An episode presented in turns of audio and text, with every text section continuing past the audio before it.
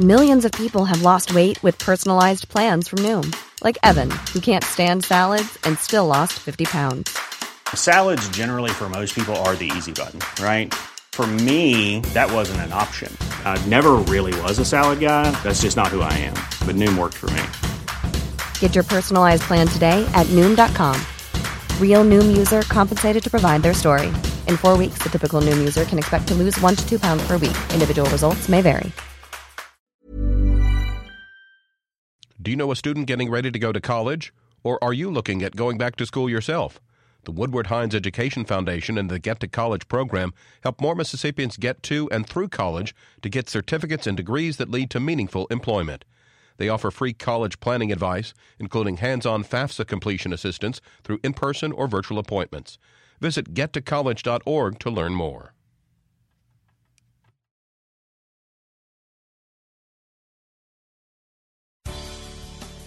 Good morning. It's 8:30 on Tuesday, November 21st. I'm Karen Brown and this is Mississippi Edition on MPB Think Radio. On today's show, if you can't take the heat, be alert in the kitchen. Find out safety tips state officials suggest to reduce house fires this Thanksgiving. Then hear from an education official on what federal funding for community learning centers means for the state's youth. And it's a right place, right time kind of life for an inseparable Mississippi couple. More in our Story StoryCorps segment. Plus, an organization dedicated to helping the less fortunate is beginning early with hopes of reaching the fundraising goal it missed last year. How you can help. That's all coming up. This is Mississippi Edition on MPB Think Radio.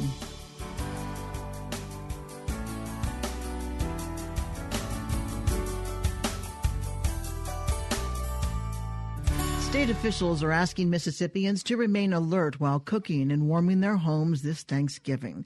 Mississippi leads the nation in house fire deaths.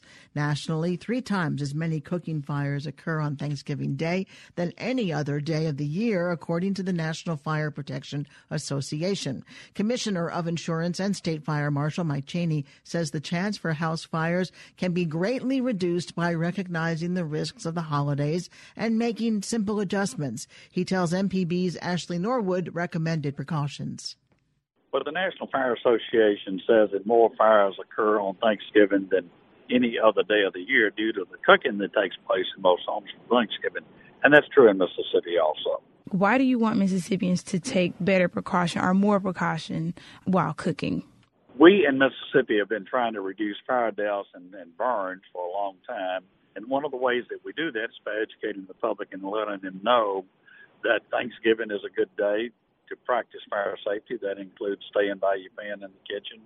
Don't fry a grill uh, and leave the kitchen be there in case there is a fire. If you're sleepy, get up in the morning. Don't try to immediately start trying to cook. Be alert when you cook. If you uh, wear loose clothing, especially in the morning, like a bathrobe, be very careful because that's usually where a fire can start uh, on you personally, catching on fire with loose, loose clothing. And if you got children around in the morning, be very careful with children. Uh, you want a kind of a kid-free zone, at least three feet away from the oven and, the, and the, any open flame in the kitchen. So, and you keep your kitchen clean and not cluttered. And if you do have a fire, get out and stay out. Don't stay in a house that catches on fire. Call 911 if you can. If you have a cell phone with you, if not, get a neighbor or somebody to call. Don't go back in the house and try to call. And keep a lid by your kitchen stove. I'm talking about a, a cookie tin that you can put over a grease fire if you have a fire. It works a lot better than anything else in the kitchen. Don't try to put water on a fire, it'll just spread it. Put a cookie tin on it and smother it out. If a fire does occur, uh, what's the relationship between your office and the fire departments in terms of responding to those fires during this time of year? If there's a mysterious fire, the state fire marshal's office is often called in to investigate how a fire starts. Uh, we usually leave the publication of how the fire started up to the local authorities. We very seldom put out a press release ourselves at the state fire marshal's office, but we work very closely with the local fire departments and the local fire marshals uh, to help them if there is a fire. But our goal is to prevent fires, and that's the same goal that local fire protection officers and fire departments have also. Could you kind of speak a little bit on um, now that we're seeing cooler temperatures, any advice on staying safe while keeping warm using our heaters and things of that nature in our homes? If you're using a heater in the home, don't use an extension cord. They're not designed to run a heater. Don't wear loose clothing if you got a heater with an open flame in it, especially one that's got a heating element that glows and you can see it or touch it. Uh, that's very dangerous. If you're around a gas heater in a home or a propane heater, be very careful not to get too close with loose clothing. That's usually where somebody gets burned. If you have propane, get it inspected to be sure there's no leaks. It's very explosive if uh, you try to do the work yourself. We had a man that um, was working on his own propane tank and wouldn't call the fire department, and it blew his house and everything on a one half acre tract to pieces. It was nothing left. So we we tell folks call the right authorities if you suspect you've got a leak. Be very careful around low open flames, and always always be careful if you have clothing or elderly in the house. Is there anything else you would like to add to that, Commissioner? Well, I want to say that again. Be very careful if you have loose clothing on, and especially if it's elderly in the house, and have the loose clothing on. The other things that we would say to you is if you have an open flame, put a fire guard around it. You can buy those at a local hardware store. If you want to save a life and give a gift of life to someone, go buy a smoke alarm. It's less than twenty dollars. It could save someone's life. And all the fire deaths and burns that we have in the state, seventy-five percent of those people that are burned or injured or die in a fire have no working smoke alarm. Buy a smoke alarm. Give a gift of life. Thank you so much, Commissioner. You're welcome. Have a good Have one. Thanksgiving. Lieutenant Marcus Roundsville is with the Jackson Fire Department. He tells our Ashley Norwood a beeping sound means smoke detectors should be checked. There are a lot of homes that don't have working smoke detectors, and it's not that they don't work. Their battery might just be low, but no one knows how to go in and change the battery or how to even check them. When all you have to do is just get a chair or ladder and just push the button in the middle and wait for it to beep. And if it beeps, it works. But then it also lets you know if it's not working when you hear that constant beep, and it gets people annoyed, and that's why they don't want to hear it. So then they'll just take the smoke detector down, or they'll take the battery out. Like all you have to do is change the battery, and then you won't hear the beeping anymore, and it can save your life. All right, thank you. Happy holidays. Fire officials say should a fire break out in your home, have an emergency evacuation plan and a designated meeting place for all family members. Coming up, hear from an education official on what federal funding for community learning centers means for the state's youth. This is Mississippi Edition on MPB Think Radio. This is Mississippi Edition on MPB Think Radio. I'm Karen Brown. Nearly 40 community learning centers in Mississippi could receive a boost of federal funding for their programs. The Mississippi State Board of Education approved the distribution of $14.1 million. Education officials are optimistic. State Superintendent of Education Carey Wright says MDE has instituted new procedures for the grant application and awarding process to prevent errors that occurred in 2016. The 21st Century Grants support community learning centers that provide academic, artistic, and cultural enrichment opportunities for students, particularly those who attend high poverty, low performing schools. Recipients must first go through a rigorous application process. Quentin Ransburg is Director of Federal Programs at MDE. He tells us each center can decide their own goals for the funding. The 21st Century Community Centers Grant offers opportunities to school districts, uh, to faith based organizations or community organizations to create community learning centers within communities. And these centers provide enrichment opportunities for children, uh, particularly those children that are in high poverty and low performing school districts. They can provide after school tutorial programs, enrichment opportunities, all that ultimately help students to meet um, academic standards. How many of these community learning centers are benefiting from this very large grant? So currently we have 23 grantees uh, that are continuing, and the State Board of Education approved 15 additional grants on November the 9th. How much money are we talking about?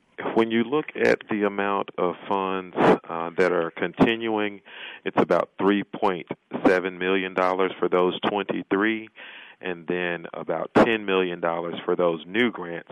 So the total is about 14 million. Are the learning centers required to use that money in specific ways, or do they have uh, the leeway to decide themselves what that money is needed for? So there are basic guidelines that they must adhere to as far as administering the grant, but the grant avails to these districts and these organizations opportunities to be creative, to design programs that will meet the needs of their community, also to meet the needs of students. So you may have uh, some grant programs that are offering tutorial programs. You may have grant programs that are offering uh, culinary arts programs where kids not only learn a skill, but they learn measurement. As they're reading recipes, it's reiter- re- reiterating literacy. So there are multiple kinds of grants that offer different opportunities to students in various communities across the state. Did the learning centers apply for this grant money individually? Well, yes. The grant process is a competitive process. So the RFP was released, and we provided technical assistance across the state around the requirements of the RFP. We received the RFPs uh, to our office, and we reviewed them, and as a result of that competitive process, we are awarding these 15 grants. This is over a three year period, is that right? That's correct. Do the learning centers have to meet certain benchmarks each year? Yes. They have the latitude to establish their goals. And so once they establish those goals, we hold them to be accountable for reaching those goals. So not only do we go out and monitor for compliance, but we're monitoring for performance. And so if we're able to see that that students are growing and gains are being made along with those grants being compliant with those federal requirements, then they will be continued. Do the grants represent the entire state geographically? I know that we have grants as far north as Corinth, and we have grants as far south as um, the coast. We do have grants in, you know, the Delta, um, to give you an idea of how we're covering the state. Is there emphasis placed on or preference placed on learning centers that are economically challenged, you know, poorer areas? As a part of the the application process, we do have um, areas that we need to do a better job of providing support for students in. For example, um, English learners, or um, we wanted to encourage those areas that didn't have those community centers. We wanted to encourage them to apply as well. Uh, middle schools, high schools, those are tough areas to, to offer after school or summer programs. So, as a part of the criteria, with the RFP, if communities or organizations or school districts decided to serve those populations once they met the cut score to establish this is a good program, then we gave them priority points for establishing grants in those underserved areas or to these specific populations of students. Quentin Ransburg is the executive director of the Office of Federal Programs for the Mississippi Department of Education. Quentin, thank you so much for being with us today. Thank you, ma'am.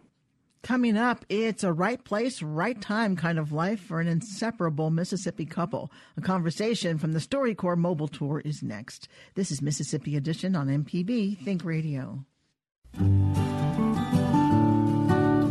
Sophie and Paul Wolf live in Jackson's historic Fondren district and publish a magazine there. After a romance that came out of the blue, the two married and settled down into the neighborhood they love to share its story with the world.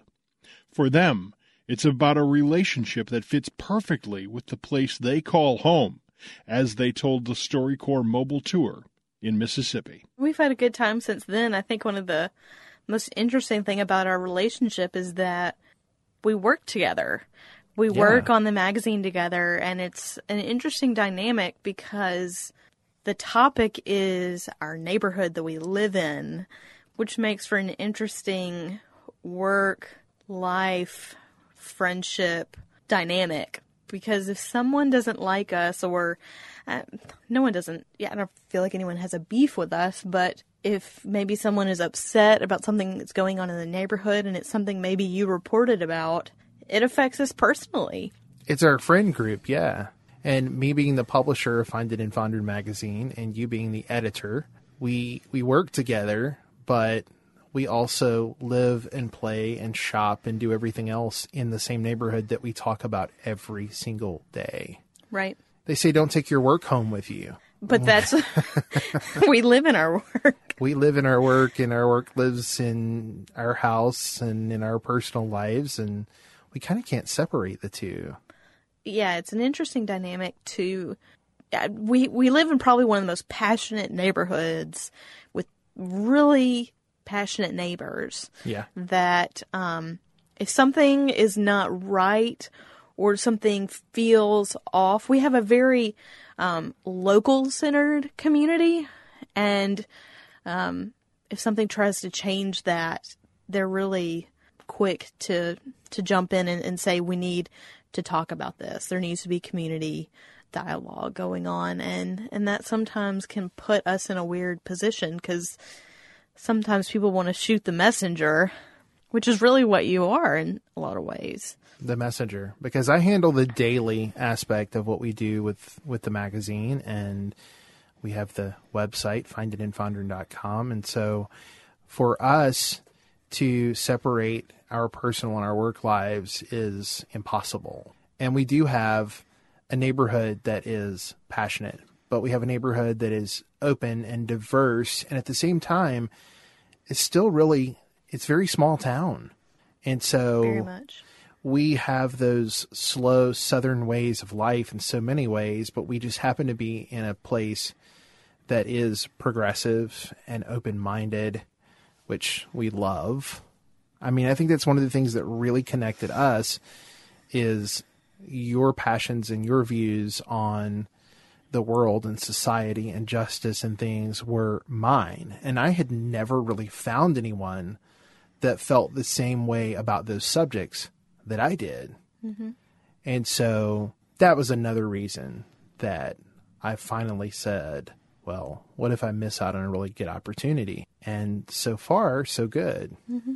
Well, and I think you could also kind of say that about the magazine because you you could not have done what you do now if you had started a year sooner and if you had been doing it a year later, someone else would have already been doing it. We say that a lot that you were at the right place at the right time to do what you're doing now because this neighborhood has grown so much and it's it's really kind of the it spot for the city. It is. And I guess that's the theme of our little conversation here, right place, right time. I mean, imagine if you had gone to the seminary two weeks earlier, you had made the decision not to. Right. And so I never would have met you. Mm-hmm. And had you not been working in the job that you were in, you probably would not have run across me either. No, I had only ever talked to you on Twitter before. Right place, right time. To hear more of our conversations from the StoryCorps mobile tour, go to mpbonline.org the StoryCorps Mobile Tour visited Mississippi through a partnership with the Mississippi Humanities Council, the MPB Foundation, and Mississippi Public Broadcasting. This is Mississippi Edition on MPB Think Radio. Charitable groups and shelters across the state are gearing up to support Mississippians in need during the holiday season. One organization, the Salvation Army, has started its annual fundraiser campaign about 10 days early this year.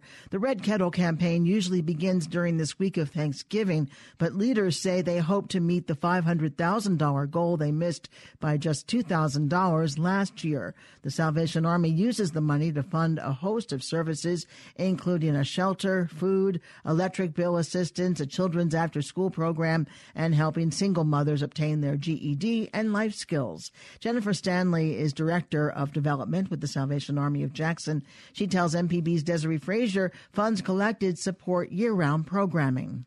We are among the community. Um, everywhere you turn, you probably see the kettles right now. Um, at the Kroger's, Bass Pro Shop, Walmart will be right after Thanksgiving, and the Sam's locations. But we are out there truly trying to bring in um, money and funds to be able to fund the programs that we provide here at the Salvation Army 365 days a year. Thanksgiving is upon us, and uh, you usually have a dinner. Is that correct? Well, we have a lunch. Uh, we will start feeding and serving um, the homeless population, our neighbors, um, some of our elderly residents, and nursing homes around 8:30 on Thursday morning. And we're looking for volunteers to come out and help us uh, take these meals out to them and really do, um, be the hands and feet of Jesus Christ. And when you ask for donations for Thanksgiving, uh-huh. so many dollars will feed a number of people? Yes, that's correct. You can send in twenty dollars, twenty five dollars for Thanksgiving, and just make a memo in the memo of your check. Just put Thanksgiving meal on there, and that will help serve a family uh, for that day uh, a box lunch.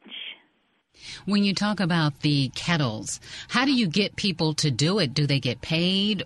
And how does that work? How many hours are they out? Um, they're actually out there from 10 a.m. Uh, to 8 p.m., and we have over 69 locations. But we really need volunteers because if we don't have volunteers, we do have to pay someone to stand out there. And uh, But you could get a group of 10 friends that could cover a full day, um, two people a time in, in two hour shifts, and just really fun. And you can compete. We have a um, church that did this past weekend, and they were competing with against small groups. So I think it was um, you know a small group of about five, and then the next small group came on, and they had ten people in theirs, and they were competing hour you know in two hour shifts of who could raise the most money. And I was just looking at their totals, and that kind of stuff. The volunteers really bring in the money for the Salvation Army, and we've been ringing since November 10th, and we're already ahead of what we did last year. We're already at sixty three thousand 3177 and last year at this time um, we were $3,000 down. So we're trending pretty good right now and it's due to volunteers and them really putting their heart behind it and knowing what they're out there ringing for. And if someone wants to be a volunteer, how do they go about uh, getting in touch with you?